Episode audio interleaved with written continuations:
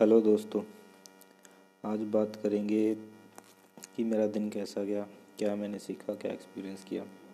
आज के दिन में मैं साइट पे काम करवा रहा था तो मेरे को एक एक्सपीरियंस हुआ कि हम बहुत ज़्यादा सोचते हैं अपने आने वाले टाइम के बारे में, अपने निकले हुए एक्सपीरियंस के बारे में और उनको सोच के ही अपना आज का जो डिसीज़न है वो लेते हैं। पर हमें ऐसा नहीं करना है, हमें हमेशा ओपन माइंड रह के अपना काम करना है।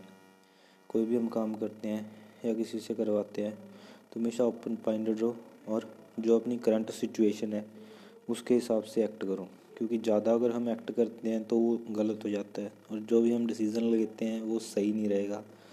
कितना भी हम कोशिश कर लें, और हमसे गलती ज़रूर होती है मिस्टेक ज़रूर करते हैं। अगर हम गलती नहीं कर रहे हैं तो हम कुछ भी सीख नहीं रहे हैं। तो गलती करना भी बहुत ज़रूरी है और उससे सीखना और उसको सुधारना उससे भी ज़्यादा ज़रूरी है। क्योंकि जब तक आप सीखोगे नहीं आप आगे नहीं बढ़ोगे।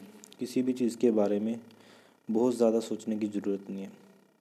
सिर्फ़ आगे बढ़ते रहो नई चीज़ें सीखते रहो और ग्रोथ करते रहो। कोई भी इंडस्ट्री गलत नहीं है चाहे कोई भी इंडस्ट्री हो चाहे कोई भी बॉस हो। हमें अच्छा एक्सपीरियंस भी होता है बुरा एक्सपीरियंस भी होता है।